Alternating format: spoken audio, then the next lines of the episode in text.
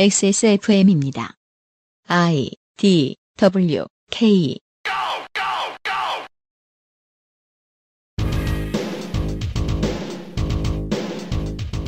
그것은 알기 싫다 특별 기획. 2021 국정감사 기록실. 농림축산식품해양수산위원회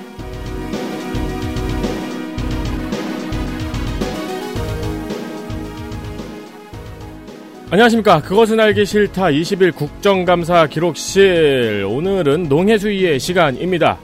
좌측에, 어, 아니, 오- 오른, 오른, 오른쪽, 왼쪽, 오른쪽, 오른쪽. 너한테는 오른쪽. 기준으로 말해요. 오른쪽. 우측에 농축산인이 앉아 계십니다. 안녕하십니까. 농축 참고인 정정입니다.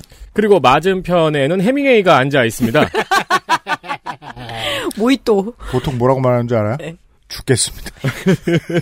제, 안녕하십니까. 홍성갑입니다. 덕질 간사입니다. 제가 군대 시절에 부대에서 별명이 홍털이었답니다.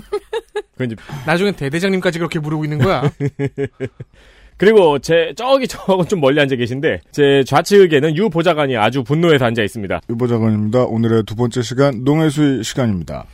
꾸루꾸루 온유 마카롱 29데이즈에서 도와주고 있는 21 국정감사 기록실 농해수의 시간입니다. 곧 돌아오겠습니다. 아직도 생리대 유목민? 어떤 생리대를 써야 할지 불안하신가요? 100% 유기농, 발암물질 유해 성분 불검출. 어떠한 피부에도 자극 없이 안전하게. 무화학 수압 가공. 100% 국내 생산. 믿을 수 있는 생리대. 소중한 사람들, 소중한 당신에겐 29Days 유기농 real cotton ultra slim.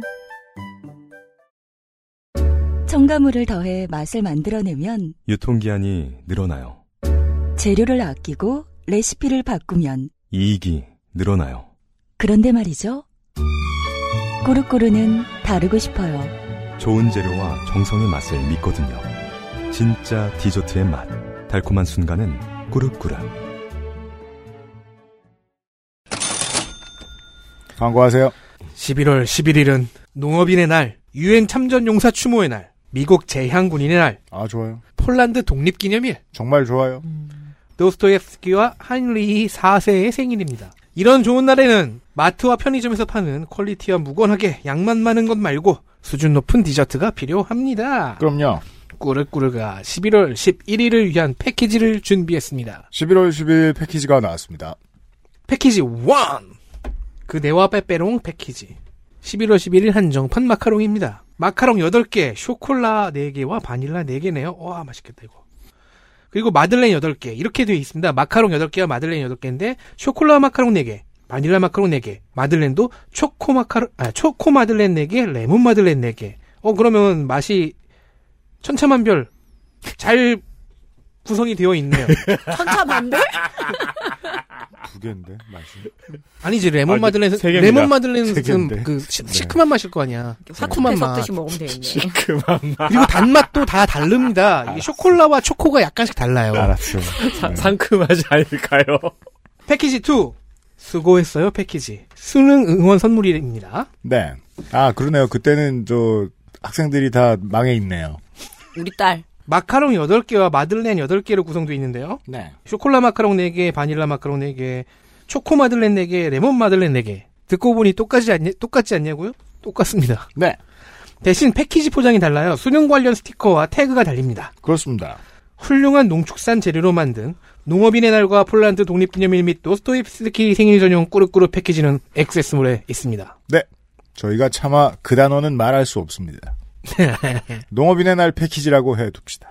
근데 원래 지금 지금 좀 사라져가는 전통이죠. 그 이제- 농업인의 날에 마카롱 먹었던 게 사람들 사이, 그렇죠. 아, 어린 시절엔 참 할머니가 마카롱 많이 잘 만드셔가지고 그 원래 저 조선시대? 때 추운 북부 지방에서 마카롱을 많이 만들어 먹었다고들 하죠. 그렇죠. 네. 그러니까 원래 환갑잔치 때 이렇게 마들렌을 쌌잖아요. 그렇죠, 그렇죠. 네, 그래서 거기서 이렇게 절도 하고. 그 몸빼바지 뒤적이시면서 마들렌 하나씩 꺼내주시고 그랬거든요. 네, 원래 그 조선 후기 때는 저 함경도 지방에는 편의점마다 다 마카롱밖에 안 팔고 이랬다고 합니다. 네. 사라져가는 전통이지만 아, 명맥을 잇고 있습니다 저희가. 여러분들은 못 보셨겠지만 조물주께서 지금 저희를 내려다보시고 계셨습니다. 소관부처가 가장 많은 농해수위, 농립축산식품부, 해양수산부, 농촌진흥청, 산림청, 해경의 2부 3청을 감사합니다. 불러드릴 수 있는 산하기관과 유관기관으로는 마사회, 농어촌 공사, 농수산식품유통공사, 축산물품질평가원, 농림식품기술기획평가원, 가축위생방역지원본부, 농업정책보험금융원, 국제식물검역인증원, 한국식품산업클러스터진흥원, 농협중앙회와 각 지주회사와 은행, 임업진흥원, 수목원 관리원, 등산 트레킹 지원센터, 부산, 인천, 여수, 강양, 울산의 항만공사, 해양환경공단, 해안, 환경공단, 해양환경공단, 해양환경공단, 수산자원공단, 해양교통안전공단, 해양진흥공사, 어촌어항공단, 해양상물자원관, 해양과학관, 항로표지기술원, 수협중앙회와 수협은행 등이 있어 이를 소관합니다. 위원장은 이제 해양을 되게 싫어하게 되겠네요. 소관기관이 저렇게 많은데 위원수는 19으로 적은 편인 농해수위. 사회권 야당으로 넘어왔습니다. 충남 보령서천 김태흠 위원장, 여당 제주 서귀포의 위성곤 의원 간사로 승진했네요 등 11명. 야당 경남 통영고성 정점식 감, 간사 등 7명. 비교섭 누구와 교섭하기커녕 지역구에서는 모습도 찾을 수 없다는 무소속 충북 보은옥천 영동귀산 박덕흠 한 명입니다. 이슈 하나. 소는 누가 키우는 건가요? 민주당 어기고 최인호, 국민의힘 안병길.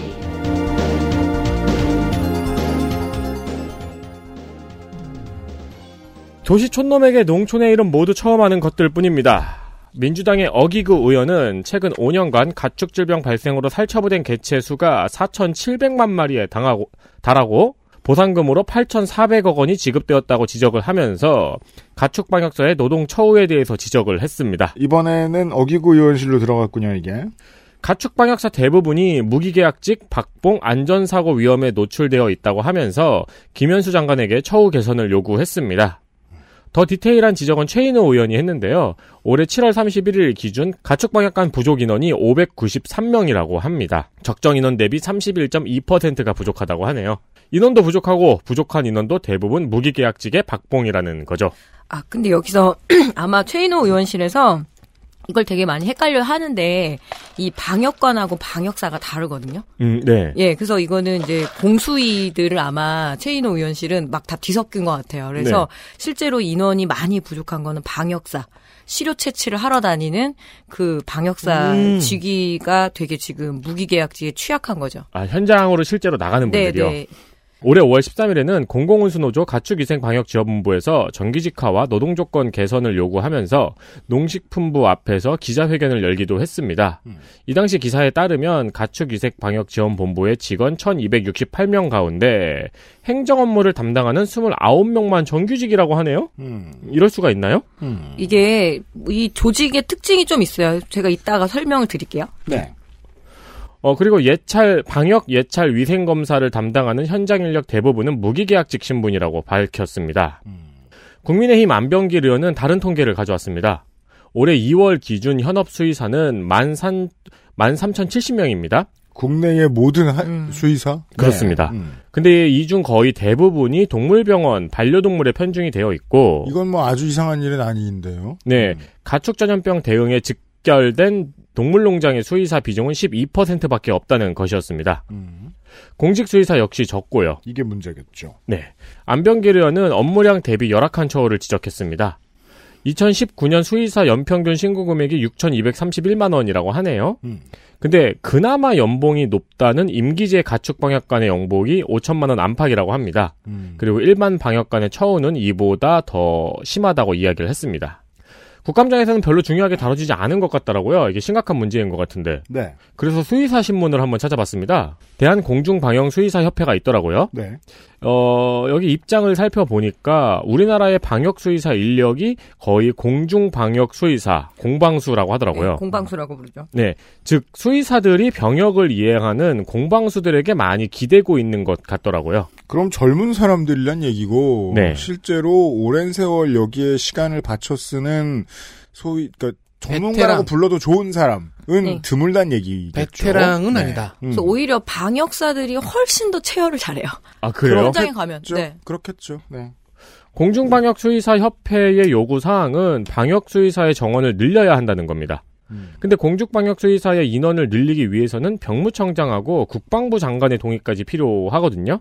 그러니까 병역법을 바꿔서 인원을 늘려야 한다고 요구하고 있습니다. 네. 근데 제가 잘 몰라서 하는 말이겠지만 병역을 수행하고 있는 인력들이잖아요. 음. 근데 전시도 아니고 평시고 심지어 부대도 아니고 농가에서 필수 인력이 됐다면은 음. 그 인력을 국가에서 따로 늘려야 하는 거 아닐까요? 이 개념이 혼재되어 있는데 실제로 평시에 많이 필요한 인력인데 병역을 그때 수행하다 보니까 국방부의 동의가 필요하게 된 절차상 필요한 숫자가로서 존재를 하는 경우들이 많이 있단 말이에요. 네. 네. 그 경우는 결국 그 국방부를 들르긴 들러야 되는데 그렇다면 더더욱이 생각해 볼 수 있죠. 핑계에 지나지 않는다. 네. 그럼 국방부는 사인만 해주면 되는 곳인 거란 말이에요. 그렇죠. 대한공중방역수의사 협회도 비슷한 이야기를 합니다. 많아야 두세 명 수준의 시, 군, 구청 소속의 가축 방역관은 행정 업무에 치여서 농장을 방문하기가 어렵다고 하더라고요. 그 넓은 군에 두세 명 있다면. 네. 네. 그래서 중앙 가축 방역 시스템을 구축해서 가축 방역관을 농림축산식품부 소속으로 중앙 가축 방역 시스템을 구축해야 된다고 이야기를 하는데 이게 무슨 말이냐면 그러니까 소방관처럼 국가직으로 음. 전환을 해서 음. 농림축산부가 필요한 인원을 제때제때 이제 배치를 해줘라. 이론화된 시스템. 그렇죠. 그리고 지금 월급 구조가 농식품부 50 그리고 지방이 50 이렇게 돼 있어요. 음. 그렇다 보니까 예를 들어서 지금 아프리카 돼지열병은 저 강원도하고 접경 지역에 많이 터져 있잖아요. 예, 예. 네. 그럼 그쪽에 인력을 집중해 옛날 왜 고성 산불 보시면 다 모여 모여서 그렇죠. 하잖아요. 근데 지방비가 50이 나갔으니까 지방직이기도 하거든요. 네. 그래서 괜히 저기 가서 바이러스 묻힐 수도 있고 그래서 안 보내는 거죠 사람. 여기는 어. 너무 사람이 부족하고 근데 약간 저 밑에 지역은 지금 아직까지는 그 AI가 좀 터지지 않아서 좀 평온한 상태거든요. 아. 그러니까 인력이 지금 접경 지역은 너무 빡세고 그래서 그런 균형이 너무 안 맞아요. 지금 강원 북부와 경기 북부에 정말 많은 인력이 필요해도 지방에서 안보 안 올려 보내주면은 모여 모여갈 수 없다 소방관들처럼. 그래서 네. 경기도 권역 내에서 파주에 있는 방역사가 뭐 남양주를 와서 지원은 할 수 있는데 음. 전라도에선 강원도 못 가는 거죠. 국가직이 아니니까. 그리고 지방에서는 우리가 돈 냈는데 니네가 괜히 옮겨 다니지 마라 음. 이러니까 효율적인 방역이 안 나와서 계속 이제 일원화된 그러니까 예를 들어서 방역청 시스템을 지금 주장하고 있죠. 예. 음. 그래서 뭐 그렇게 큰 나라도 아닌데 중앙 시스템으로 어딘가 뭔가 발생하면 인력을 바로바로 조정할 수 있는 시스템이 있으면은 온 지역 소방서 이름이 적힌 소방차를 고성에서 다 봤던 그런 장면은 절대 연출될 수 없다 지금 시스템에서는. 네. 네. 그리고 이게 하루 이틀 문제도 아니고 국정감사마다 등장하는 지적입니다. 그렇죠. 근데 전혀 개선이 되지 않고 있다는 거죠. 예상컨대 방역 관련 이슈가 터지면 인력이 부족하다고 해놓고 한 번 급한 불 끄면은 또 은근슬쩍 넘어가는 게 아닐까 싶습니다. 간호사 초우 얘기하고 비슷하죠. 네, 네. 거의 네. 똑같습니다. 네, 현장에 계신 분들이 고생하면서 때려 막으면 정치권도 어, 책임 있는 다른 사람들도 모두 잊어버릴 것이다라는 얘기요. 근데 우리나라에 최근 발생한 가축 전염병 사태를 보면은 음. 이제 거의 상시적으로 일어나는 일이고 상시적으로 대비해야 되는 일이라는 게 네. 이제 판, 판단이 되잖아요. 음. 네. 그러니까 쭉 문제 의식을 읽어 내려가다 보면은 예산만 들어가면 해결되는 문제인 것 같은데 아닐까요? 이게 지금 농해수위 소관부처에서 유일하게 한식진흥원하고 가축위생방역지원본부가 상인 기관장이 없어요. 어? 기관장이 없는 그냥 뭐 이제 이 뭐예요, 그럼? 그냥 커뮤니티예요? 예, 그냥 방역본부라고 얘기할게요. 방역본부는 네. 전무이사가 총괄을 하죠. 음. 근데 지금 그 전무이사가 뭐 이제 성희롱 발언을 했는데도 잘리지도 않고 그냥 이렇게 버티고 있는데, 음. 그래서 노조에는 그것도 쟁점이긴 해요. 근데 첫 출발이 1999년에 사단법인 돼지 콜레라 예방 협회, 그러니까 사단법인 형태로 갔는데, 음. 그 이후에 우리나라에 뭐 구제역부터 해가지고 자꾸 이제 가축 일이 많다 보니까 중요성이 강조는 됐는데. 네. 그래서 사람이 자꾸 붙고 그리고 음. 이게 어쨌든 농식품부 산하로 들어가게 된 거죠. 음. 그런데 그때 시작했던 그런 취약한 위치가 아직까지도 연결이 되고 뭐 이렇게 그 구조를 보면 방역사가 있고 그리고 방역사는 정말 이렇게 마을을 돌아다니면서 가축들 채혈을 하고 네. 병이 있는지 없는지를 체크를 하는 거고 그리고 마치 간호사처럼. 예, 그리고 전염병이 터지면 초동 방역이라고 그래서 standstill 하잖아요. 그래서 그 앞에 다 차단하는 사람들이 방역사들이에요. 음. 네네. 그리고 위생사는 뭐냐면 이제 도축된 가축이 왔을 때 이게 어떤 병이 걸려 있는지 아닌지를 보는 거죠. 도축된 사- 아, 상태에 코로나. 네. 예, 그거는 도축장에서 이루어지는 거고 예, 부검유의. 예 음.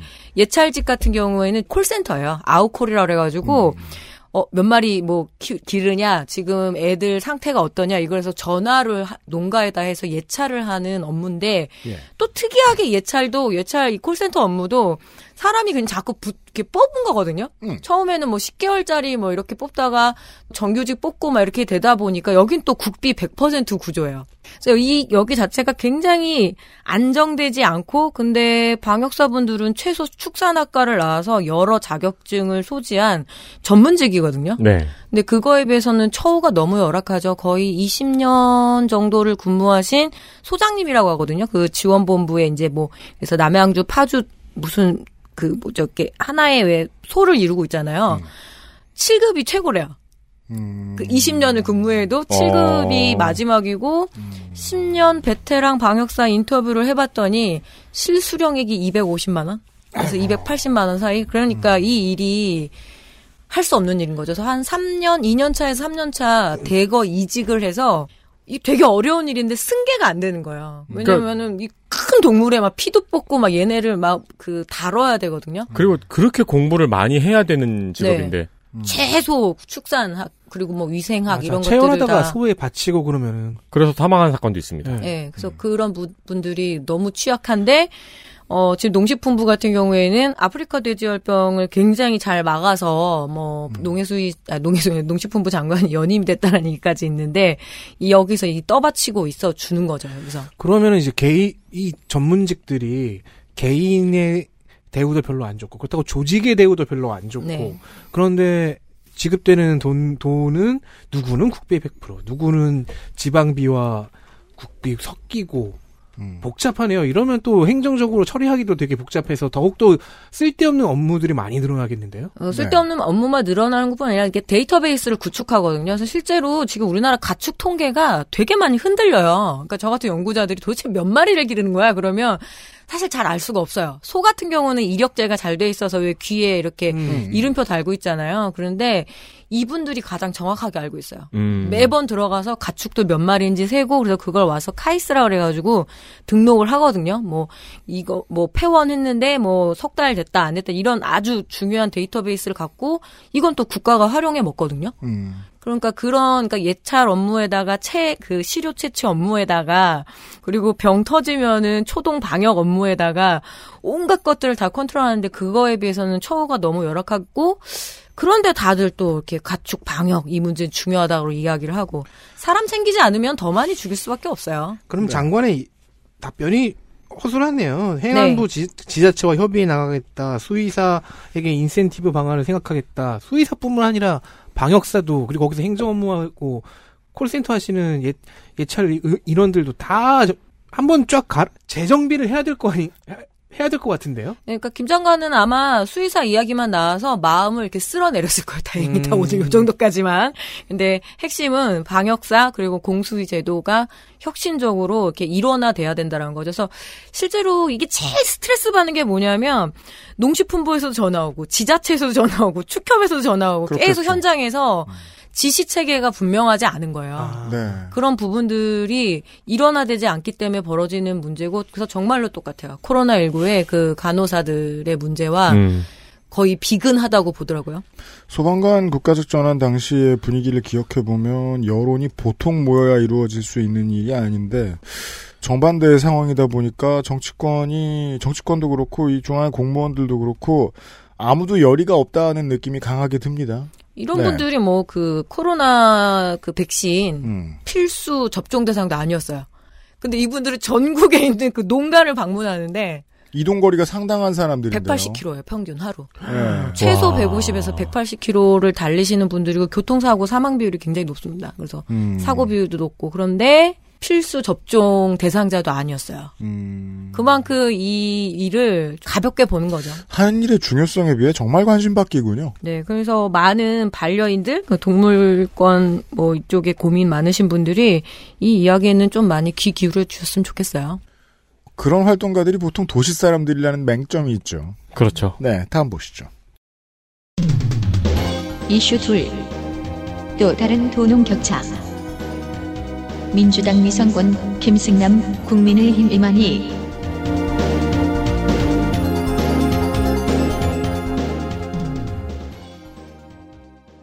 자, 농협은 농업협동조합, 축협은 축산협동조합의 준말이죠. 농민들이 모여 만든 조합이고 농산물과 그 가공상품을 유통하는 역할을 합니다. 도시 사람들은 이렇게 이해합니다. 유통하면서 만들어진 자본으로 투자와 금융상품도 만들죠. 그러게 말입니다. 물론 금융보다는 전자인 농축산물 유통이 더 우선되는 속성이라고 저희 같은 도시 사람들은 생각을 합니다. 네. 자, 그런데 동- 농촌에는 농민들이 많으니까 농축협의 활동과 경제 효과가 높겠죠. 반면 도시는 소비 공간이잖아요. 그러면 농축협은 도시에서는 매출 중심으로 돌아가지 않을까? 음. 도시의 매출이 더 많겠지? 음. 그럼 도시 지역 농축업 농축협은 어떤 사업 정체성을 갖고 있을까? 같은 생각 질문들이 나올 수 있습니다.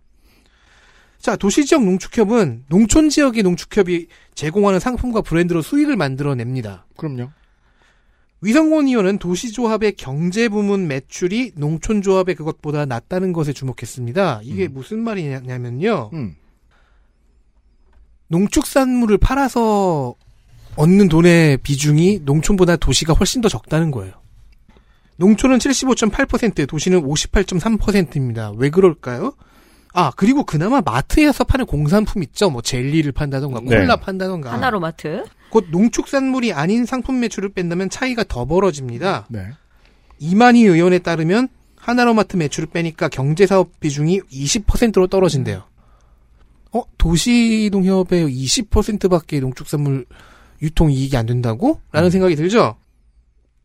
더, 아니, 이해가 안 가잖아요. 도, 도시에서, 농, 농축산물은 도시에서 더 많이 판매가 될 것 같은데, 그러면 비중이 더 높거나 아니면 뭐 차이가 그렇게 많이 나지 않- 않아야 되는 거 아닌가? 음, 그러니까 농촌에서 농사를 지어서 농협이 유통을 해서 도시에서 팔려야 되는데 그죠? 왜 매출은 도시가 오히려 더 낮느냐? 정확히 매출액이 아니라 매출 비중이지만, 네, 매출 비중이 그 이유는 도시의 농축협이 하는 신용사업 수익의 비중이 너무 커서 그렇습니다. 음. 신용사업의 단기 순이익의 경우 도시조합은 평균 69억의 수익을 올린대요. 농촌조합은 19억 원입니다. 음. 즉 도시조합이 농축협이라는 정체성을 잃고 금융업 회사처럼 굴고 있다는 얘기가 됩니다. 보통 뭐 단위조합이라 제가 이제 단위조합 준조합원이어가지고 이렇게 그게 입력이 안 들어갈 때가 있어요. 농협 뱅크냐 아니면 단위조합이냐 해서 그걸 넣을 때가 있는데 그런 한계도 좀 있어요. 뭐냐면 지금 남양주시 제가 있잖아요. 농협에서 하는 그 로컬푸드 사업이 있거든요. 네. 로컬푸드 매장. 그 널 70만 남양주 시민이 있는데 딱 하나 매장 있어요. 진건읍에 하나. 왜냐면 더 이상 생산지가 아니다 보니까 음, 그런 거에 대한 감각도 되게 없고 그리고 뭐 돈놀이 잘 하죠. 예. 지역의 유지들과 딱 붙어서 그러니까 도시에서는 아무래도 그 금융업에 더 치중을 하고 있다는 거네요. 그렇다고 해서 뭐 농촌 농협이 농축협이 뭐 신용사업 말고 경제사업에 신경 쓴다 그렇게 또 이해하시면 안 될 것 같아요 청취자분들 음. 둘다 못하는데 도시가 더 못한다 이렇게 생각을 그런데 농축협은 협동조합이잖아요. 그냥 회사가 아니에요. 그래서 협동조합에게 주어지는 세제 혜택을 이것저것 받습니다. 즉 다른 업체보다 돈을 돌리고 불리고 하기가 쉽습니다. 편하죠. 그래서 우리나라가 전 세계에서 협동조합 조합원이 제일 많은 나라예요. 아, 농협 때문에요? 예, 예. 어, 세계 협동조합 그 연맹 뭐 이렇게 조사해 보니까 음. 그러니까 동네에 그냥 농축협이 있으니까 거기서 통장을 개설하면 내가 준조합원이 되거든요. 그럼 나는 그렇게 카운팅이 되는 거야. 와, 진짜 협동조합의 조합원. 음. 우리나라 1등이래요. 그리고 한국에는 도농 격차를 줄이겠다고 만들어진 기금 도농 상생 기금이 있죠. 농협은 여기에 출연금을 넣고 있습니다. 그런데 최근 도농상생기금에 넣는 출연금을 줄였답니다.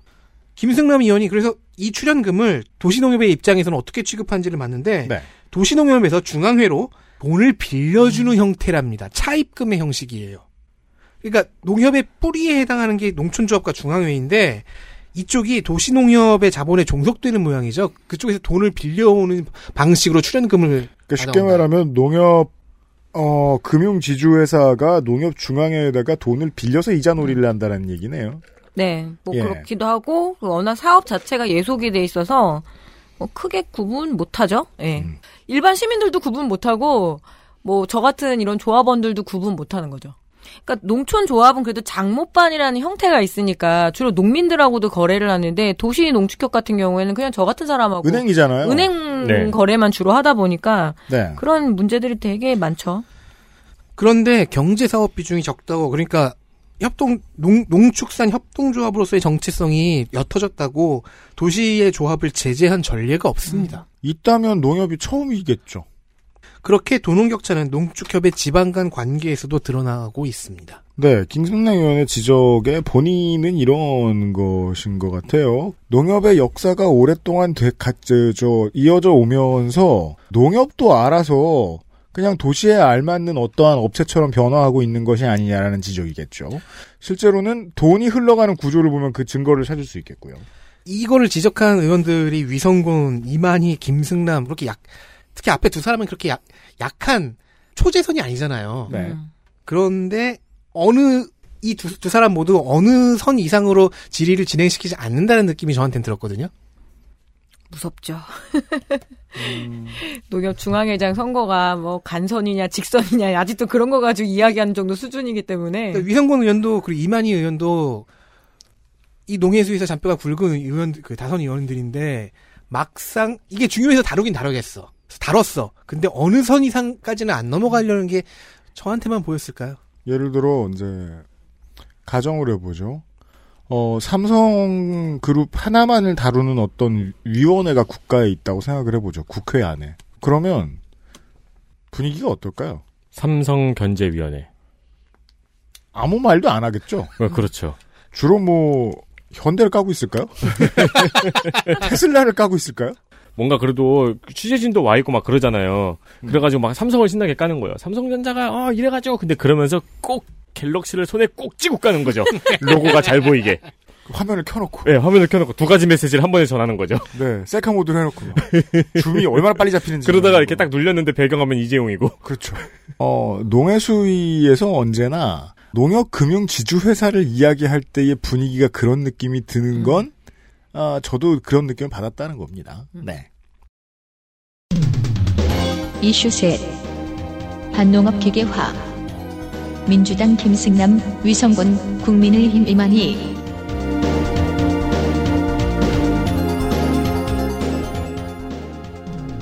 농축산인이 몇 번 간접적으로 말했던 문제입니다. 특히 올해는 코로나19로 인해서 농촌 인- 인력 부족에 비상이 걸렸죠. 음. 네, 이 문제는 저희가 특집으로 방송에서 한번 다룬 적이 있고요. 네. 네, 국정감사에도 지적이 여러 번 됐는데 음. 저희가 이제 방송에서 다뤘으니까 그건 제외를 했습니다. 예. 농해수위 국정감사장에서는 반농업 기계화에 대한 대책을 촉구했습니다. 네, 우리가 저 지난번 농축칼럼에 했던 얘기하고는 카테고리가 좀 다릅니다. 왜냐하면 그때 부족한 인력들은 정말 사람 아니면 할 수 없는 일들을 하는 사람들이거든요. 네. 네. 농협중앙회에서 발간한 농협 인력 부족 실태 보고서에 따르면은 지난 10년 동안 농가의 인건비가 121.1% 증가했어요. 뭐 10년 네, 뭐 네, 조금, 10년이니까 조금만인가? 네. 인건비가 네, 두배두배 증가한 거예요. 음. 근데 이 기간 동안 논 농업의 경영비는 0.9% 증가했어요. 음. 근데 밭 농업의 경영비는 19.8%가 증가했습니다. 논의하는 일은 똑같다. 근데 밭에서는 인건비가 경영비에 그대로 반영이 되었다는 거죠. 이게 다른 산업 같으면은 어디 인건비를 아끼려 드느냐 싶은데 농업은 이야기가 다르죠. 위성곤 의원은 밭작물의 경우 기계화가 떨어지기 때문에 인력 부족 현상이 심화될 수밖에 없다고 지적을 했습니다. 예. 그러니까 우리나라 밭농사 영농작물에 맞는 농기계 개발이 시급하다고 한 거예요. 예. 그러니까 논농사는 기계화가 많이 되어서 인건비가 올라가는 것이 그렇게 크게 타격을 받지 않는데 음. 밭농사는 기계화가 안 되어 있다 보니까 인건비가 올라가면은 그게 경영에 큰 타격을 받는다는 거죠. 2020년 기준 논 농업의 기계화는 98.6%입니다. 근데 밭작물의 경우에는 61.9%에 불과하다고 했습니다. 예. 이것도 작물별로 보면은 더 심각한 곳이 있겠죠? 특히 파종의 기계화율은 12.2%고 수확 단계에서는 31.6%밖에 안 된다고 합니다. 어, 이게 아주 부족한 건가요? 아주 많이 부족하고요. 그 그러니까 논일 같은 경우에는 남성들의 일이라고 보통 얘기하거든요. 그냥 기계 큰 육중한 기계를 운전을 하잖아요. 이양기, 콤바인. 워낙 비싸고 근데 요즘 아예 그냥 뭐 이렇게 그 기계만 움직이시는 분들도 있는데 음. 주로 반농업이 오랫동안 좀 여성들이 호미를 들고 네. 하는 그런 거다 보니까 저도 지금 그 이미지가 대비됐어요. 이양기와 호미의 대비. 여성 농민의 언니들이 얘기하죠. 집에서 접대하니까 호미를 확 던지면서 어떤 할머니가 5천 년 동안 호미라고 막 이러면서 뭐가 개발도 안 되고 말이면서 앞에 물론 센 욕이 하나 있었어요. 네. 그런 문제도 분명히 있는데 음. 한국 그 밭에 또 특징이 있어요. 밭고랑을 만들잖아요. 미국하고는 또 차원이 달라요. 음. 그 멀칭을 하잖아요. 네. 그럼 거기에 기계가 들어갔을 경우에 이게 바퀴가 굴러가면서 찢어지고 이래서 음. 굉장히 어려워요. 그리고 또 이제 경사지가 많고 그렇죠. 그래서 그런 문제가 분명히 있고 또 손으로 따야 되는 그 열매 작물들 왜 그때 말씀드렸죠 고추는 아무래도 걔들은 결국 기계가 네. 하지 못할 거 아니에요. 그렇죠. 네. 그래서 오- 그리고 이게 단순히 기계만 된다는 게 아니라 기계에 맞는 품종도 개량이 돼야 되거든요. 음. 한동안 또 팥빙수 같은 거, 팥 앙금 같은 게 너무 유행이어서 이제 국산 팥을 이제 뭐 이렇게 심자 그래서 개발을 해놨는데 팥을 다 손으로 따야 되잖아요. 기계로 음. 못 따는 거예요. 그러니까 도시 사람들이 그런 상상력을 가지는 게 되게 힘든 것 같아요. 어, 작물의 품종 개량은 내다 잘 팔기 위한 것도 있지만 지금까지 나와 있는 기계와 시스템에 잘 맞아 들어가는 작물을 개량하 개량- 잘 맞아 들어가는 종자로 개량하는 것이다.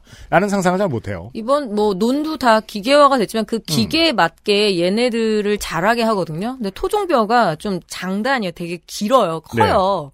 그러니까 기계에 갖고 꼬이는 거예요. 기계에 말려 들어가가지고. 그래서 지금 우리가 먹고 있는 벼의 품종은 지금 현재 농기계에 딱 맞아 떨어지게끔 거. 개발에 개발을 거듭한 똑똑한 박사님들이 다 모여서 한 거죠. 밭은 그게 아직까지 잘 안 된다. 할 생각도 없는 것 같은데 나는. 그게 이제 그 그걸 지적을 하는 네. 거죠. 그 농사 지으신 분이 호미를 던지면서 5천 년 동안 호미냐고 네. 그 지적이 정확한 겁니다. 음. 그런 거 보면 1박 2일에 1박 2일 같이 농촌 돌아다니는 그런 프로그램에서 뭐 일 도우러 간다 하면 논이 아니라 보통 밭 보통 네, 밭이죠. 저 토요일 날 양파 그, 모종 심으러 저, 오라요.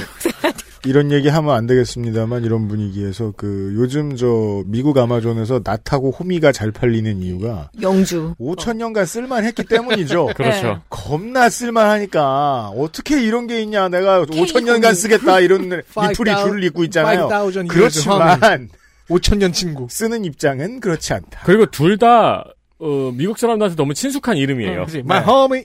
호미와 낫 네. 합치면 내 친구가 아니다. 그렇죠. 낫은 보통 낫을 끊는 데 쓰거든요. Not homie. 네. 특히 배추, 고추, 고구마, 파, 고구마의 파종 아주 심기 기계화율은 0%라고 합니다. 기계 있다. 그리고 배추랑 고추는 수확에서도 전혀 기계를 사용할 수 없다고 지적을 했습니다. 네. 이것도 농축산인이 설명해 준 부분이죠. 이만희 의원은 돈 얘기를 했습니다. 작년에 농촌진흥청에서 수행한 연구과제가 1643건이에요. 네. 그 중에서 밭농업 기계화 관련 연구과제는 12건이었습니다. 지난 5년간 밭농업 기계화 예산은 농진청 R&D 예산 중 0.6%밖에 안 된다고 지적을 했습니다. 결국 정치권이 걱정하지 않으면 안 되는 문제인 게 논농사는 결국 줄어들어요. 그리고 이제 그안될 거라 안 될 거라고 이제 우리도 상상을 하잖아요. 음. 근데 진짜 안 될 거라고 생각하고 아무 연구도 안 한 거죠. 근데 정말 누군가가 열정이 있으면 땅에서 아래에서 위로 올라오는 고추를 만들어낼 수도 있잖아요. 그렇죠. 그럼 꼭대기 기계가 예. 네. 그 수박이 왜 바닥에 있으면 허리에 굉장히 하중이 가잖아요. 무거운 걸 들어야 되니까. 그래서 네. 그거를 위에다가 이렇게 상단으로 띄워서 하는 방법들이 지금 많이 도입이 됐거든요. 네. 어. 뭐, 리프팅이군요. 예. 근데 이 농진청도 아마 할 말은 있을 거예요. 농진청 연구사들도 기계를 개발을 해놔요. 그리고 뭐 여러 가지로 이제 안전 장구들 해놓는데 이거를 실용신안 특허에서 실용화 재단에 가서 실제로 팔리게끔 돼야 되는데 어떤 일이 있었냐면 외발 그 손수레라 그래가지고 일륜 수레라고 있잖아요. 왜. 들고. 그거 네. 저기 그 뉴비는 못 끄는 거. 예, 근데 자꾸 쓰러지고 하니까 그거를 잘 할 수 있게끔 개발을 해놨는데, 어, 그런 거나 그리고 안전 장화가 있어요. 만약 이렇게 농기계에 떨어지기도 하고, 이걸 실용화 시킬 때 업체에서 이런 거, 최소 만 개 이상 팔리지 않으면 난 못 만든다. 음. 근데 만 개 팔리지가 않거든요. 적으니까. 그래서 그런 문제들에서 몇 년 동안 그나마 개발된 밭작물용 농기계가 아니라 편히 그게 뭔지 아세요? 왜 할머니들 엉덩이에 달고 다니는 일 의자. 그, 예. 네, 바퀴 달린. 그거 하나. 예, 그러니까 왜 스티로폼 같은 거 이렇게 딱 앉잖아요. 네. 그거 정도 하나 개발됐고 거의 지금 뭐 연구가 돼 있어도 실용화되지 않는 거죠. 실용화 단계에서부터 무조건 시장 원리를 따르기에는 너무 보호를 많이 받는 산업인데 네, 체질에 안 맞죠 그러면 네. 네. 어, 김승남 의원은 그래가지고 해결책을 고민해봤습니다. 음. 뭐 이제 누구나 아는 것 같긴 한데요. 네. 밭농업 기계화를 위해서는 밭 기반 정비가 먼저 필요하다고 한 겁니다. 네. 그러니까 우리나라 밭은 소규모도 많고 음. 경사도 많고 또 막 사각형이 아닌 경우가 많잖아요. 그러다 보니까 이제 기계가 들어가기도 힘들고 그리고 말씀하신 것처럼 고랑이라는 밭 형태가 기계가 들어가기 힘든 형태니까 네. 아예 기계가 들어가기 쉬운 형태의 밭 정비를 해놓는 게 먼저 아니냐라는 음. 지적이죠. 그 올가을에 저 대통령이 저 아세안 저 정상들 또 만나고 다녔는데 아세안하고 협력을 많이 했으면 좋겠는 분야인 것 같아요. 음. 밭 생긴 게 한반도하고 제일 비슷하죠. 네. 농어촌 공사에서 적극적으로 밭 기반 그 밭 정비 사업을 추진해야 된다고 말을 했습니다. 네. 김승남 의원은 이 문제를 19대부터 얘기했는데 아직도 달라진 게 없다면서 음. 필요하면은 밭농업 기계화율 30에서 40% 달성을 위해서 예산 확보를 강력하게 요구하겠다고 말했습니다. 요구하면 되죠. 왜 국감인데. 아 본인들에게 우리에게 요구 우리가 우리가 끌어다 주겠다. 아. 농진천장과 농어촌 공사 사장은 밭 기반 정비 사업을 추진하겠다고 했고요. 이 말은 뭐 저도 할 수 있겠네요. 네. 김현수 장관은 밭농업의 인력 부족, 고임금 문제의 해결책은 기계화밖에 없다고 생각한다고 답변을 하고 밭 정비가 가능한 지역을 우선순위로 추진해 보겠다고 답했습니다. 음.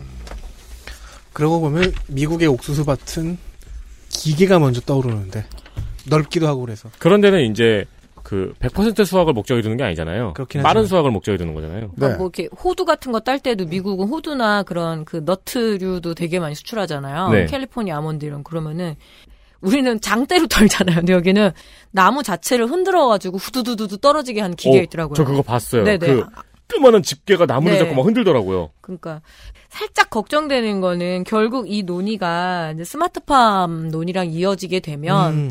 어, 이 기술을 수용할 수 있는 사람들은 해볼 수 있지만 안 그런 대부분의 농가들은 또 이제 논외가 되겠죠. 그건 좀 우려가 됩니다. 그러니까 밭농업의 구조 자체가 좀 바뀌어야겠네요. 지금 너무 소규모가 많으니까. 예, 그렇다고 뭐 그걸 또 경지를 다 정리해서 논처럼 이렇게 네모 반듯하게 만들 수 없는 구조가 또 있거든요. 음. 어거지로 어거지로 모든 농민을 이끌고 나가는 지금의 시스템으로 한다고 하더라도 결국은 큰 법인들만 살아남는 미래가 예상이 되네요. 네, 뭐 네. 그거를 예측을 할 수밖에 없습니다.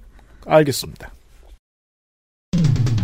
이슈 넷 직구태은 민주당 윤재갑 국민의힘 안병길 홍문표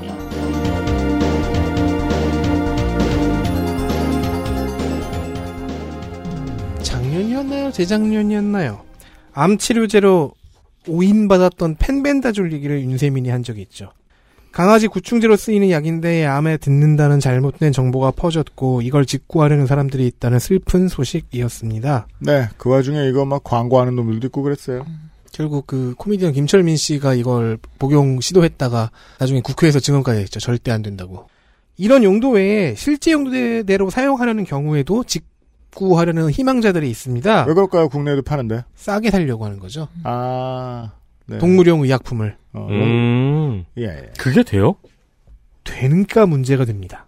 자, 동물용 의약품도 약품류인지라 온라인 판매는 불법입니다. 하지만 안병길 의원실에서 강아지 심장 사상충약인 넥스가드 스펙트라를 검색하면 직구 링크가 뜹니다. 음. 보통은 오픈마켓 링크인데 수시로 삭제가 되고 IP 우회인 경우가 대부분입니다. 그렇군요. 그리고 이런 링크에서 직구하게 되는 불법 의약품은 모조품이나 불량품일 가능성이 월등히 높습니다. 그럼요.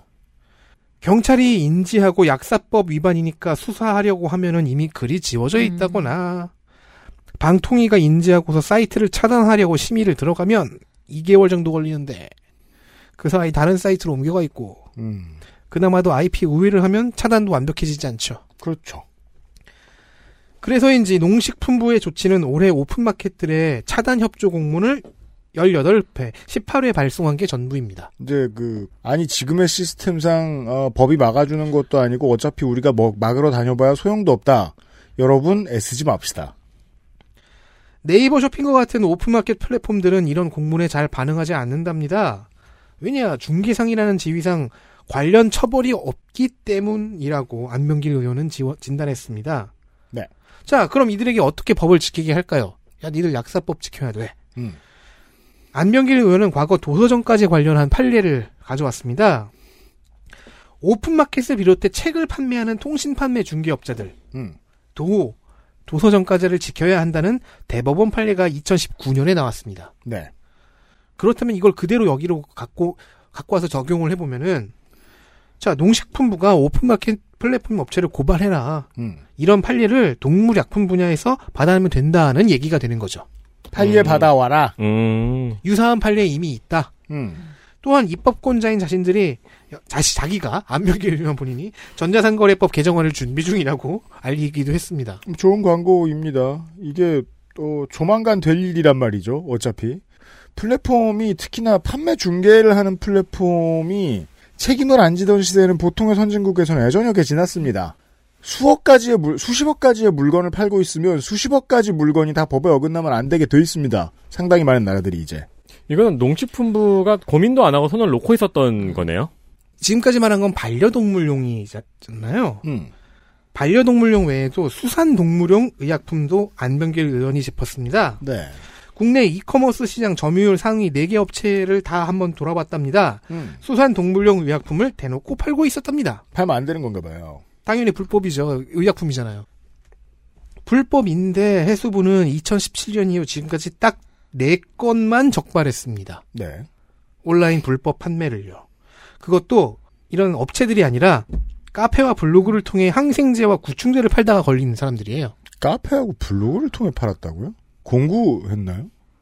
농민들끼리? 그 누가 밀수를 했다는 뜻이네요. 그럴 수도 있고요. 외국에서 이- 들어왔을 수도 있고 네. 그냥 출국했던 사람이. 온라인 불법 판매를 목격해도 신고할 수 있는 창구가 없어서 그럴 수도 있죠. 자, 수산물 품질 관리원 홈페이지를 들어가 봅니다.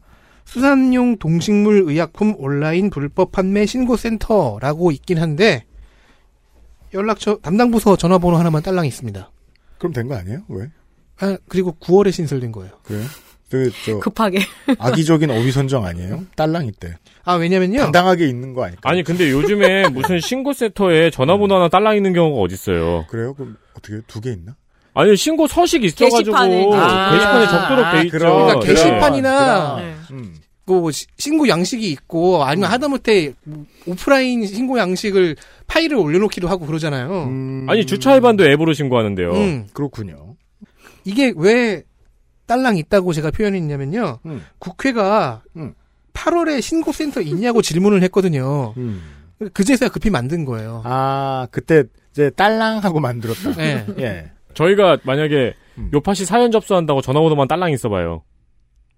그건 딸랑이죠. 네, 그럼 지난 7년간 사연이 한 3개쯤 나왔을 거예요. 그렇겠죠. 네. 근데 그럼 방송은 언제 하며 안승준은 언제 출연해요? 그 사연은 또 듣고 적어지잖아요, 손으로. 이, 전화니까. 그거 옛날에 저, 네. 저 뭐냐, voice 삐삐 같은 거 아니에요? 그렇죠. 이 사람은 저기네. 내가 신고 센터다 이러면서 어, 이 그러네요. 전화번호 직원은 내가 센터다. I am the center. 예. 아이돌 그룹이야? 아, 그러면 자기 전화랑 연결돼 있죠? 네. 네. 네. 여보세요? 이러봤습니다. 불법 판매가 이렇게 성행한다고 할- 할게요. 음. 성행하는데 농약이라고 안 그럴 리 없죠. 윤재갑 의원은 농약을 알리익스프레스로 해외 직구를 해봤습니다. 네. 아, 직접 사봤어요. 알리와 타오바오에는 팔지 않는 것이 없죠. 농약관리법에 의해 농약은 국내에 등록된 것만 사용해야 하는데 윤재갑 의원은 당연하게도 국내에선 미등록 농약인 라운드업을 샀습니다. 이거 몇 년 전에 시끄러웠던 이름입니다. 당당하게 국회에 들고 왔습니다. 음. 이렇게 했다. 라운드업. 광고하듯이 되고 있더라고요. 등록해 주십시오. 제초제인 라운드업은 보통 옥수수에 많이 쓰이는데요. WHO에서는 그룹 2 발암물질, 즉 거의 확실한 발암성으로 분류해 뭐 놨습니다. 글리포세이트라고 하죠. 네. 그 때문에 최근 미국에서는 라운드업과 농민의 암 발병 간의 연관성을 인정해서 손해배상 승소 판결을 내린 적이 있습니다. 음. 그러니까 뭐 제가 다른 건 모르겠지만 농약은 좀 보잖아요. 그래서 음. 이제 이 농약이 라운드업 이제 제초제, 그러니까 농약하고 제초제를 좀 구분을 해줄 필요가 있고요. 그러니까 농약은 뭐 음, 그 항생제도 있고 그리고 뭐 이제 그 성장 촉진제도 있고 아, 그렇죠. 이런데 음. 제일 위험한 게 이제 제초제인데 이 라운드업 같은 경우에는 그렇다고 안 팔린다고 할 수도 없어요. 국내에서. 그러니까 그래요. 등록 지금 이게 국내에 등록 농약 등록 제도가 PLS라고 해서 예- 예전에 윤세민 에디터님이 positive list system. 예, 맞아요. 그래서 이것만 써라고 이렇게 올린 거고 옛날엔 네거티브였거든요. 네. 근데 이 라운드업이 등록은 안 됐지만 근삼이라 그래가지고 워낙 익숙한 제초제예요. 음. 그래서 지금 근사미를 쓰지 않아도 초죽음이라고 또 있거든요.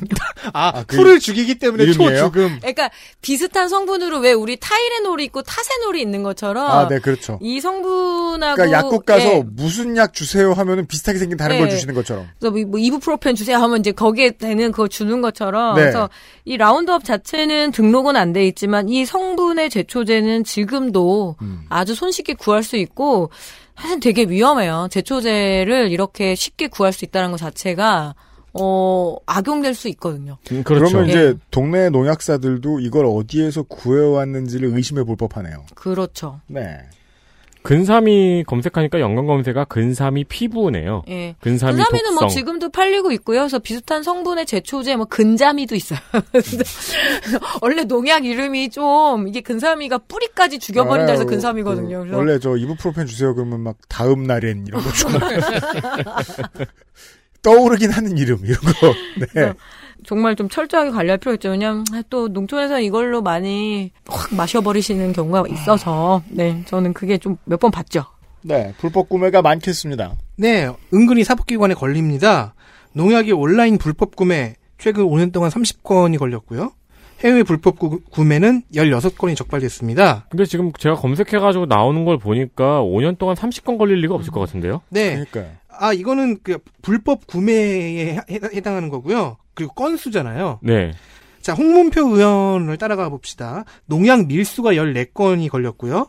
그런데 14건의 수량이 51만 288개입니다.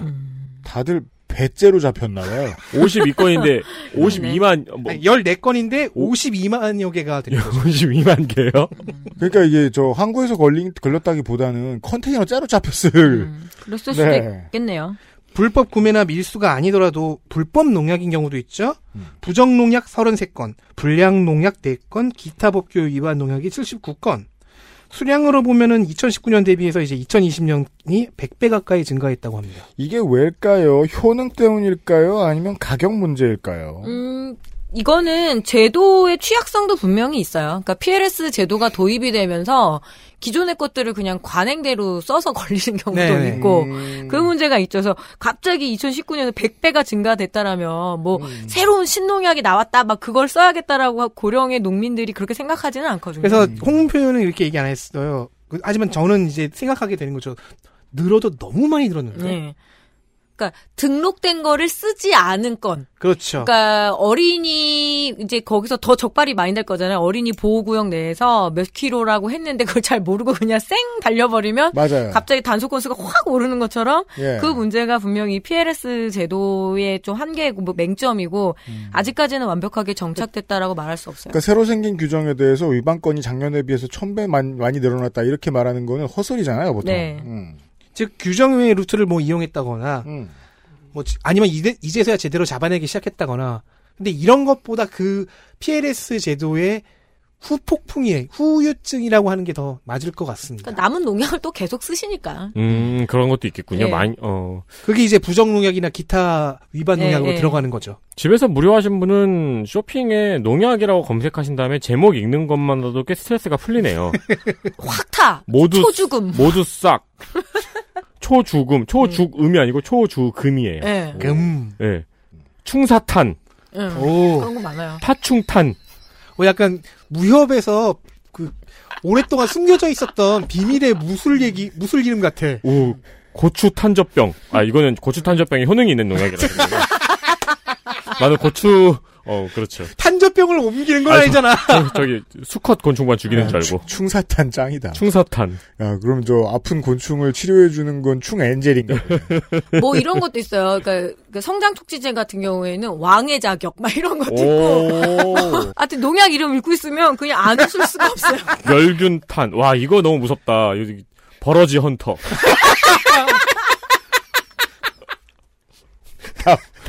버러지 헌터는 나한테 누가 줄 것 같아. 이 버러지야! 이러면서. 이슈 다섯 군급식 이철 경쟁 민주당 윤재갑 김승남 이양수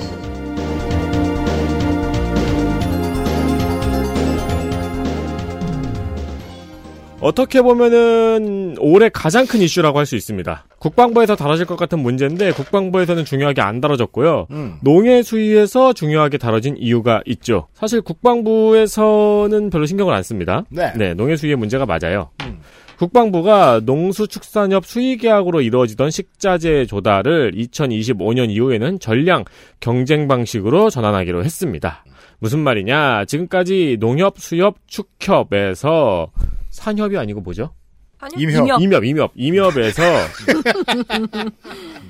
그 식재료를 수의계약으로 받아왔는데 네. 그거를 이제는 경쟁 입찰 방식으로 바꾼다는 이야기죠. 음. 네, 그러니까 이제 수의계약 하던 수의계약 하던 곳 입장에서 난리가 난 거죠. 그냥 네. 폭증에서 농협에서 난리 났다면 딱 이해하실 거예요. 맞습니다. 예. 농축협에서. 네.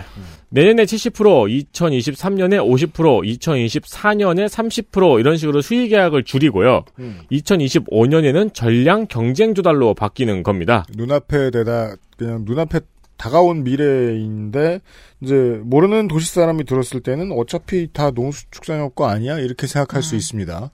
경쟁은 의미 없는 거 아니야 이런 생각을 할 수도 있습니다. 뿐만 아니고 흰우유도 장병 선호도를 조사해서 어, 흰우유를 원하지 않으면 퇴출시키고 네, 초코우유, 네, 딸기우유, 음, 두유 음, 등으로 바뀔 수 있습니다. 이래가지고 축산협도 난리가 났고요. 어, 그리고 뭐 상이군경에서 공급하는 김치, 음.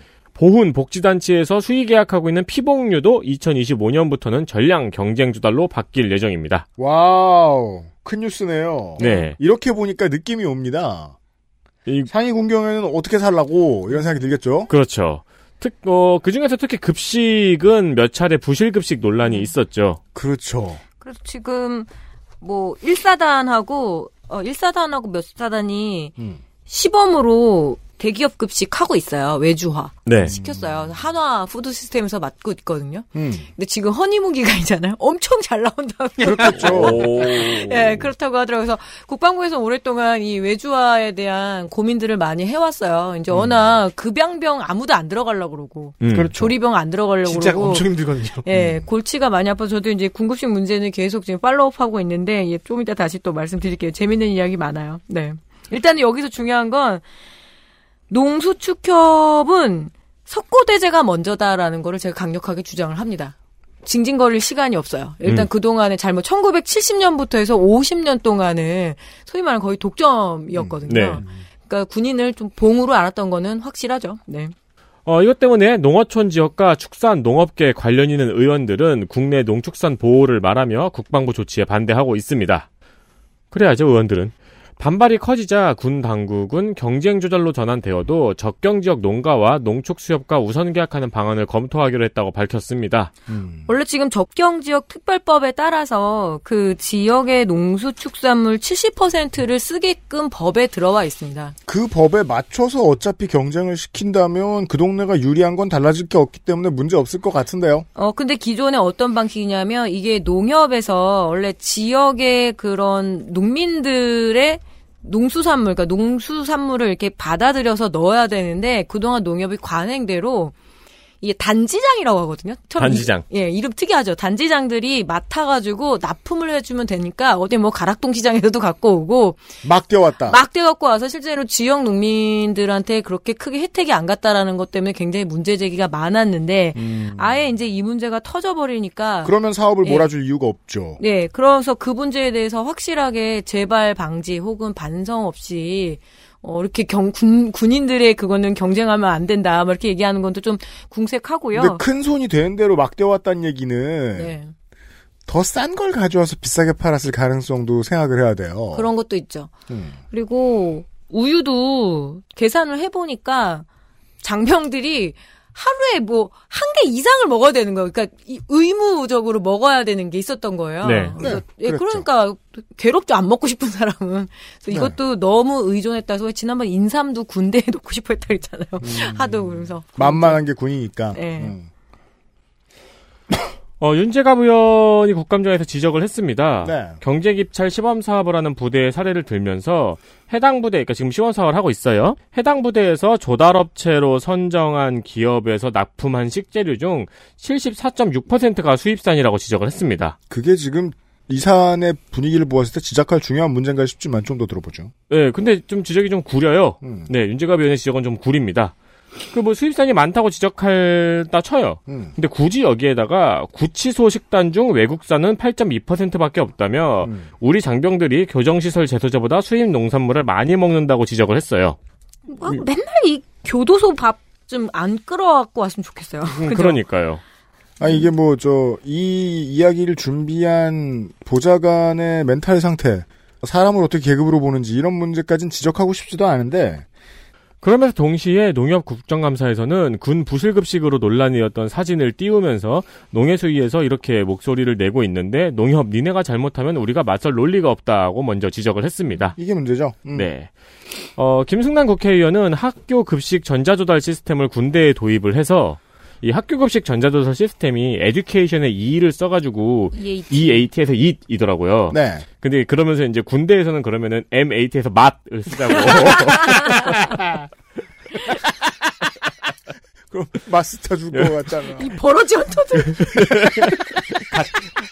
가칭 맛. 예, 그러면서 이제 그 시스템을 군대에 도입해서 인근 지역의 농수산물을 우선 공급하는 시스템을 갖춰야 된다고 주장을 했습니다. 네네. 어기구 의원은 48개 군납 조합 중에서 지역 농산물 비중이 50% 미달인 곳이 많다고 음. 네, 그 군납 독점의 관행도 되돌아봐야 된다고 지적을 했습니다. 그러니까 어기고 의원의 주장은 더 높아야 된다는 걸 텐데 여기서 디테일에서 궁금한 거는 어, 꼭 그 지역 농산물에서는 고를 수 없는 어떤 먹거리들도 있는데 네. 그걸 다 합해도 50%를 무난히 넘길 수 있는지가 좀 궁금하긴 하고요. 그렇죠. 네. 그리고 저 개인적으로는 이 입찰 경쟁 때문에 뭐 국내산이 안 쓰여서 문제라고 지금 지적을 할 것 같으면은 음, 그냥 입찰 경쟁 조건에 음. 국내산 재료 80% 이상 사용 같은 조건 넣으면 되지 않을까요? 그렇죠. 네. 그러니까 아니 지금까지 문제가 없었다면 농협 축협에다가 100% 몰아주는 걸 계속해도 상관은 없죠. 이런 걸 쉐이크 리틀 해주는 이유는 그동안 못했기 때문이잖아요. 잘 경쟁 시켜봤더니 또 막 부패가 터진다, 네, 비리가 터진다. 그러면은 또 농협한테 갖다 줘도 되는 거예요. 그렇죠. 이런 건 종종 바꿔주는 문제라고 생각합니다. 이번에 왜 국방부 개혁위원회 왜 민관 TF 뭐 그런 거 꾸려졌었잖아요. 예. 근데 민간 의원들 거의 퍼센트가 다 사퇴를 해버렸는데 그 중에서도 이제 군생활 개선 여건위원회라고 해야 되나? 그러니까 피복 그리고 먹는 것 주로 이제 군급식 문제를 이야기했던 네 명의 민간 의원이 보고서 바로 전날 바로 사퇴를 해버렸거든요. 다 좋은데 뭐 이제 제가 농협 정말 옹호한 사람은 아니잖아요. 그런데 그 대안으로 그러니까 경쟁 입찰을 하게 되면은 우리나라에 여기 들어올 수 있는 이 정도의 사이즈를 쳐낼 수 있는 데가 소위 말하는 케이터링 업체, 그러니까 대형 케이터링 업체밖에 없는 거죠. 왜 대학교 학식 맡고 있는 네. 제가 이게 궁금했었거든요. 지역의 농축협이 들러붙을 가능성은 없는가? 혹은 중소업체들이 맡을 수 있는 정도의 수준인가? 그렇지 아니면. 남는 건 대기업밖에 없단 말이죠. 그리고 학교 학생들은 먹는 칼로리가 있고 하루에 한 끼를 먹잖아요. 근데 구- 성인 군인들은 우리나라에서 제일 많은 칼로리를 설정을 해야 되고 세 끼를 먹여야 되기 때문에 그 사이즈도 어마어마하고 그동안은 이런 수의 계약이 되게 황당했던 게 연간 단위로 했대요. 그러니까 1년에 내가 배추가 몇 폭이 필요한지 그 매달 매달 변해야 되는데 그냥 1년치 하니까 이게 식단 짜기가 너무 어려웠대요. 음. 그런데 지금 학교 급식 시스템을 도입한다라는 건 뭐냐면 뭐 월 단위 이런 식으로 해서 어 군인들이 어떤 선호도 조사도 하고 거기에 맞춰서 식재료를 조금 적절하게 하려고 하는데 국방부도 잘했다고 할 수가 없는 게 이거를 어떻게 지금 해결하려냐면 사단에다가 맡겨버린다고. 급양대대가 아니라 사단에 다 잘라서 그 이제 나중에 이제 사단장들 뭐라 그러죠? 승급할 때 승진. 예, 승진할 때 이거 군 급식 만족도 조사를 해서 잘했으면은 하고 그러니까 이제 사단끼리 또 경쟁이 붙겠죠. 아, 그거 안 좋을 것 같은데. 예, 그리고 다 저기 벼- 예비역 들니까 알잖아요. 사단에다 맡긴다는 게 무슨 의미인가. 그러면은 아마 저기 사단장 친척 중에서 창업자가 많아지겠네요. 그렇죠. 아, 뭐 그럴 수도 있죠.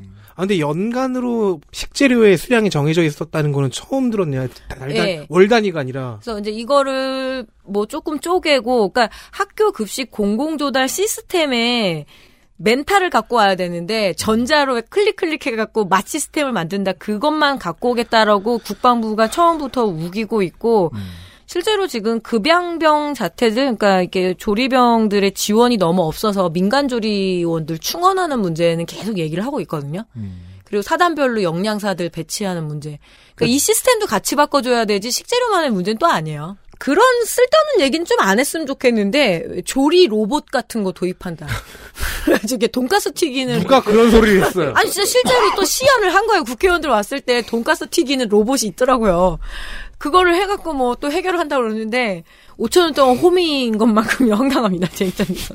이찰 패턴이 바뀐 뒤에도 가끔씩 군 급식은 뉴스 일면에 나오겠네요. 네. 그래서 그냥 요 시간을 저는 좀 견디고 지나가 봐야 된다라고 생각하는 편이에요. 네. 그러니까요. 시행착오가 많이 있겠네요. 네. 또 입찰 경쟁으로 바뀌고 나면 지금은 이제 농축산인 말이 케이, 대형 케이터링밖에 없다고 하는데 각 지역별로 그 인근 지역 군부대에 이 식재료를 조달하는 소수 업체들이 또 다수 생길 수도 있잖아요. 네. 협동조합이라든가 뚜껑을 네. 열어봐야겠습니다. 아니면 연합법인이라든가 음. 학교급식 지원센터랑 연결하는 것도 되게 현실적인 대안인데 왜냐하면 학령 인구는 줄잖아요. 네. 그래서 그 사이즈를 묶는 건 훨씬 더 효율적이거든요. 아, 그런 원래 방식으로 그런 가는 일을 잘하던 좋죠. 곳 예, 지금도 그것도 친환경 농수축산물로만 다 해주는데 이해됩니다. 예, 그런 식으로 가는 방향을 만들어 갈 수 있을지 아닐지 귀추가 주목됩니다. 과연 어느 의원실에 귀에 좀 들어갔으면 좋겠네요. 과연 맛으로 나올지. 그러니까.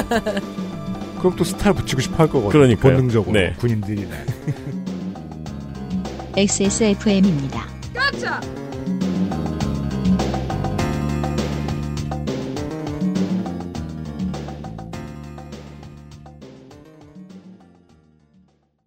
Y존, 바디워시만으로 괜찮을까요? 괜찮지 않아요. 무엇보다 산도 유지가 중요하거든요. pH 5.0 약산성, 4가지 유산균 함유에 EWG 그린 등급까지 allergen free와 무자극 인증으로 어떤 피부에도 사용 가능한 여성 청결제.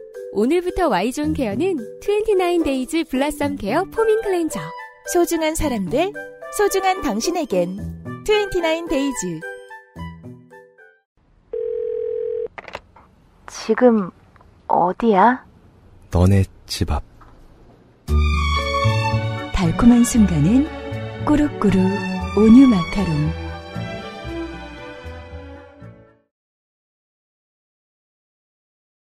첫 번째 장면입니다. 장면 하나. 법은 너희가 만들었다. 아, 해운사 담합 혐의 사건이라고 있습니다. 사실은 이걸 이슈로 가져가려고 했었는데 네. 근데 이게 좀 너무 복잡하더라고요. 아 그래서 저도 복잡해서 그냥 다 쳐내고 한번 들어보세요 그냥 이게 일단. 농해수의 이슈인지도 잘 모르겠고. 저는 이거 저 뭐냐 이거 읽기 전까지만 해도요 그 저 뉴스에서 그냥 제목만 보고서 그 또 합천 해인사에 무슨 나도. 해운사라고 도박하다 싸우셨구나 그렇게 생각했는데 아니었어요. 스님 생전 모습에 걸리겠군. 그렇죠. 음. 한국의 해운사들이 모여서 동남아시아 쪽 운임을 담합 결정했다는 게 이 사건의 시작입니다. 운임 담합한 사건이다. 근데 사실 놀랍게도 해운법에 의해 이 행위는 인정이 됩니다. 세계국급의 메이저 선사들, 특히 유럽 쪽의 선사들이 너무 세요. 음. 그래서 이들이 운임 덤핑도 하고 네. 그러는 가운데 한국 해운사들 같이 상대적으로 작거나 음. 중국 같이 상대적으로 후발주자인 마이너 국가들의 해운사들이 등이 터져요. 그런 역사가 있어요. 음. 그래서 19세기부터 내려온 국제 관행 또한 약간의 담합을 인정하는 쪽입니다. 국가 혹은 대륙별 쿼터 보호를 위한 자구적인 노력이 있다는 뜻입니다. 그렇습니다. 어, 문제는 한국의 해운사들이 운임을 담합 결정한 게 해운법에도 저촉되지 않고요. 해수부 유권 해석도 문제 없다고 했고요. 세계의 관행에 비춰봐도 문제가 없는데 음. 실제로도 이런 담합을 했지만 2018년까지 순이익이 2조, 2조 적자였대요. 망했네요. 그런데 정작 공정거래위는 이걸 놓고 담합을 했으니 부당 공동행위다라고 보- 보고 과징금을 때렸습니다. 11개 업체의 과징금을 다 합치면 현재 8천억 원 이상 가- 가량이 그 쌓여 있습니다. 와 적자가 한 30%더 늘어요. 해수부는 당황하고 공정위는 단호합니다. 해운업계는 억울하고요. 중국은 화났습니다. 왜냐 중국의 교통운수부 수능국과 선사협의회가 지금 뭐 하는 거냐고 우려를 표했는데 황해를 놓고 함께 사업하는 한국적 업체들이 망가지면 자기들도 타격이 어렵고 특히 운임이 상승하면 중국 쪽 화주들에겐 큰 손이니까요. 한국 해운사들과 어느 정도 동맹을 맺고 있다는 거 아니에요? 거래를 하거나 음. 이게 그러니까 그거 같은 거죠. 옛날에 90년대 스크린 쿼터 같은 거. 음. 스크린 쿼터제를 하고 폐지한다 그래가지고 문체부에서 나서서 홍보도 하고 그랬는데 음. 공정위에서 갑자기 스크린 쿼터제가 담합이라고 영화사한테 과징금 때려버린 거죠. 음, 그러면- 그러면, 이제 전후 사정을 제대로 알아보면 또 어떨지 모르겠습니다만 아무튼 일단 의원실들이 봤을 때는 공정거래위에 화가 나죠. 그럼 이게 왜 이슈로 가지 않고 장면으로 왔는가? 공정위 국감에서 이, 이 건이 다뤄질 거 아닙니까? 의원들은 여야가 모두 합심했어요. 지금 해운업이 엄청난 타격을 입게 됐으니까. 그래서 공정위를 윽박지르고 달래고 캐묻고 했는데 이만희 의원의 호통에 빡쳤는지 김재신 공정위 부위원장이 초반부터 이상한 폭탄을 던져버렸습니다. 들어봅시다. 심사반이 결정하면 그게 따라야 된다. 해수부 장관은 뭐로, 뭐로 보입니까? 해수부가 뭐로 보여요? 이는 답변 드릴까요? 무슨 답변 하시려고요? 어, 해수부가 뭐같이 보인다고 답변하시려고요? 그런 말씀은 전혀 아니고요. 이건- 그러면요? 고- 이건 공정거래법의 적용에 관한 문제고요. 우리 공정거래법은 의원님들이 만들어주신 법에 의해서 정인, 사무처가 심사. 정인. 네. 너희들이 만든 법대로 했는데 왜 짜증내냐는 거죠. 아니면 뭐 해수부는 오늘 아침에 물개처럼 보이네요. 그렇죠. 아니죠. 그리고 이제 이만희 의원이 증인 이렇게 부른 다음에 저는 동의 안 했어요. 뭐 이 정도로 정리하고 싶었던 건지 모르겠습니다. 제가 발의한 거 아니에요. 저 그때 안 나갔어요. 예. 그리고 현재 국회는 이 상황을 해결해 보려고 해운법 개정안을 발의했는데 음. 이만희 의원에 따르면 공정위에 대해서는 이 입법을 청부 입법이라고 표현했답니다. 아 공정위는 이게 마음에 안 든다 이거 아니에요. 음. 결국 이걸 보고 있던 김태흠 위원장 빡쳤고요. 음. 개정안을 대표 발의한 위성권 화가 났습니다. 하지만 공정위는 아직 마음을 바꾸지 않고 있는 것 같습니다. 그리고 이 내내 부위원장은 계속 이런 오만한 태도를 견지했습니다. 수사권과 조사권이라는 권력이 조직과 사람을 어떻게 만드는지를 우리가 종종 보게 됩니다. 국감을 보면서. 네. 공정거래위가 가지고 있는 수사권도 막강하죠. 예. 그렇죠. 때로 잘못 쓸 거 아니에요. 그 다음 장면입니다. 장년 둘. 내 속엔 땅이 너무도 많아. 상임이 쉴 곳 없네. 국회의 나쁜 습관 중에 하나가 어, 이해관계 충돌로 사고를 치거나 그게 아니더라도 뭔가 사고를 치면은 음. 상임위를 옮기는데 네. 주로 농해수위나 여가위로 옮긴다는 겁니다. 네. 이시 우리가 작년에는 손혜원 의원을 농해수위에서 봤죠? 그죠? 어디 가셨어? 인삼 아, 그 저, 디자인 잘해주시고 난 다음에 공, 공천 못 받았죠. 네. 어, 이해 충돌이 일어날 가능성이 적은 상임이라고 그쪽으로 옮겨가는 것 같은데요. 곽상도는 사라졌지만 네. 농해수위에 오니까 어머나 깜짝이야. 한껏 조신해진 박덕흠 의원이 있었습니다. 그렇습니다. 둘이 트레이드 된 거죠. 어, 농해수에서 보니까 사람이 되게 점잖죠. 소심해 보여요. 그 되게 누가 윽박 지르면 아유 죄송합니다 할 것 원래 전엔 그렇게 아- 안 봤거든요. 실제로도 그런 성격은 아닌데. 어, 근데 굉장히 어, 그래 보여요. 네. 사람이 작아 보인다 그러죠 왜? 과연 그는 농해수위와 이해 충돌이 없을까요? 어, 많은 곳에 충돌하는군요, 이 사람이. 거의 범퍼카 좌충우돌. 네. 범퍼카죠 거의. 아. 아니 핀볼의 공. 그렇죠.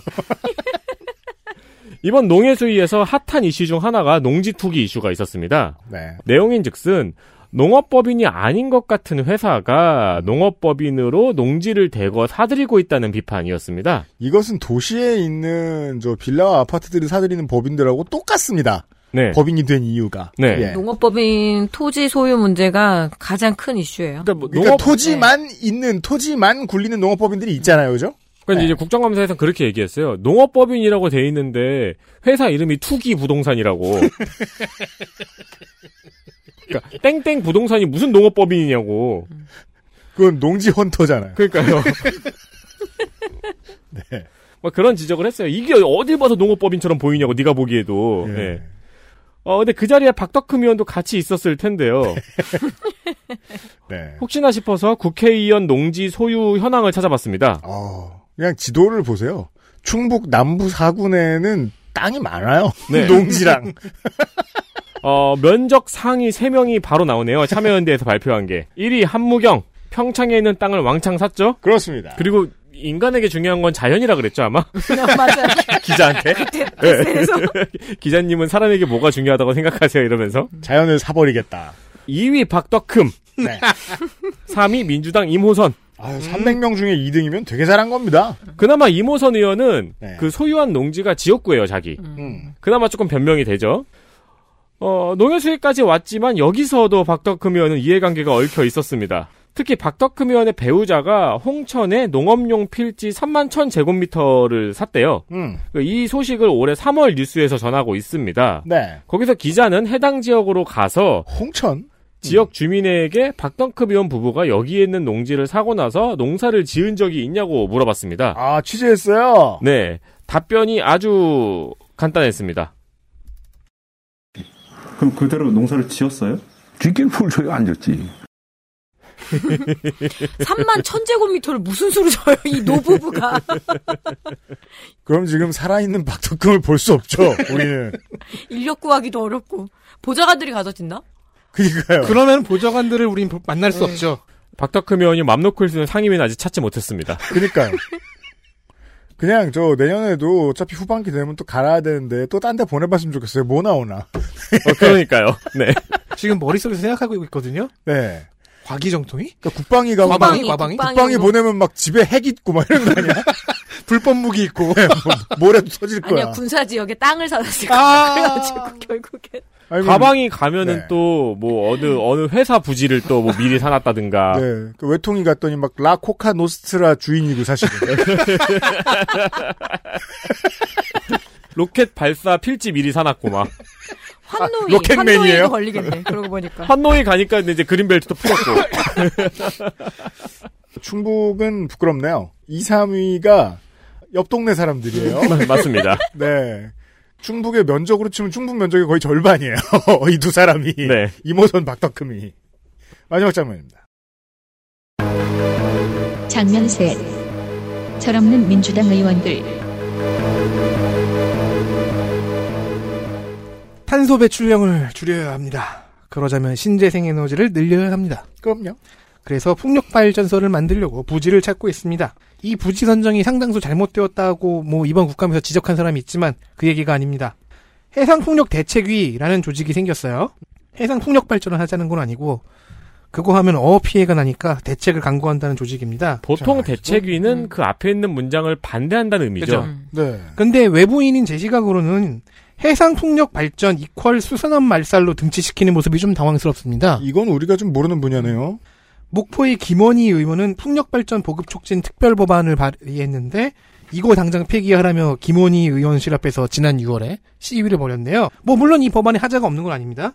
뭐 그래도 탄소 중립을 향한 대통령의 의지 이걸 국회가 받은 것이긴 하죠. 이에 대해 홍문표 의원은 국감에서 이렇게 말했습니다. 첫째, 에, 대통령께서 2월 5일 날 전남 신안군에 가서 세계 최대의 해상풍력단지 협약식을 했는데 그때 대통령이 세 번을 말씀하시기를 풍력단지의 이 조성 문제는 현지 지역민과 상생하는 그런 법과 제도를 만들어서 하겠다는 것을 천명을 했어요. 그런데 민주당 이 철없는 의원들 44명이 풍력 발전 보급 촉진 특별법 철없는 거 더불어서 어, 법안 이름을 반문해서 부르는 어투가 매우 꼰대스럽습니다. 홍성구는 풍력발전단지를 지어도 괜찮은 곳인데요. 유치할 생각이 없나 봐요. 본인 지역구에. 홍문표 의원의 이 질의 전체가 훈계조였어요. 핵심 부분을 좀 들어볼까요? 네. 이 질의의 취지입니다. 이것 만약에 다음 어떤 계기에서 밝혀보세요. 그 여러분들은 어떻게 될 거예요? 그동안에 위중하고 거짓말한 사람들 뺏겨 돼? 이게 준엄한 역사야. 무서워 죽겠다 진짜.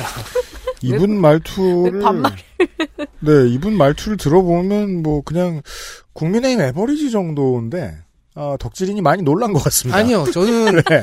농해수위 의원들을 쭉 봤, 봤잖아요. 이걸 네. 호통치는 것도 아니고 우리는 이길 것이다라는 것을 전제에 깔고서 네. 너희는 지금처럼 하면 망하게 돼 있어. 그 라고 하는 꼰대의 훈계예요. 그리고 이제 나이 드신 분이 그러니까 아, 나이 어린 사람들 존댓말 잘 하다가 갑자기 반말로 변하잖아요. 네. 그 변하는 순간에 규칙성이 있어요. 본인이 생각했을 때 감동스럽다는 부분에서 반말로 변해요. 그죠? 이쯤에서 이렇게 하면 멋있을 거야. 와, 그렇구나. 네, 본인의 펀치라인을 반말로 해요. 그 부분이잖아요.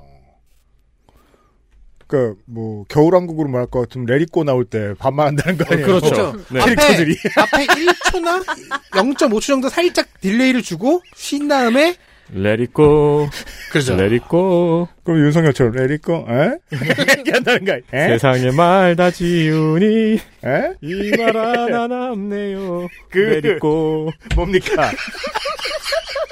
저, 뭔 얘기 하려고 그랬지? 그, 그리고 또, 그, 본인의 역사를 볼 때, 홍문표 의원은 나 빼고 다 죽게 돼 있다, 이런 믿음이 있을 사람이에요. 네. 네. 예. 당적을 한 10번 바꿨습니까? 다 공천 받았죠? 네. 피닉제가 갔으니 이제 내가 기록을 세우겠다. 충청형 최강자예요, 최강자. 이 사람은 무서운 게 없어. 네. 이게 준엄한 역사야. 이게 준엄한 역사. 나는 공천 받아. 당 당이 바뀌는 거지. 자, 민주 아니 뭐 한번 읽어볼까요? 신민당 신민당 시절부터 있었구나. 네. 이게 말이 되나요 지금?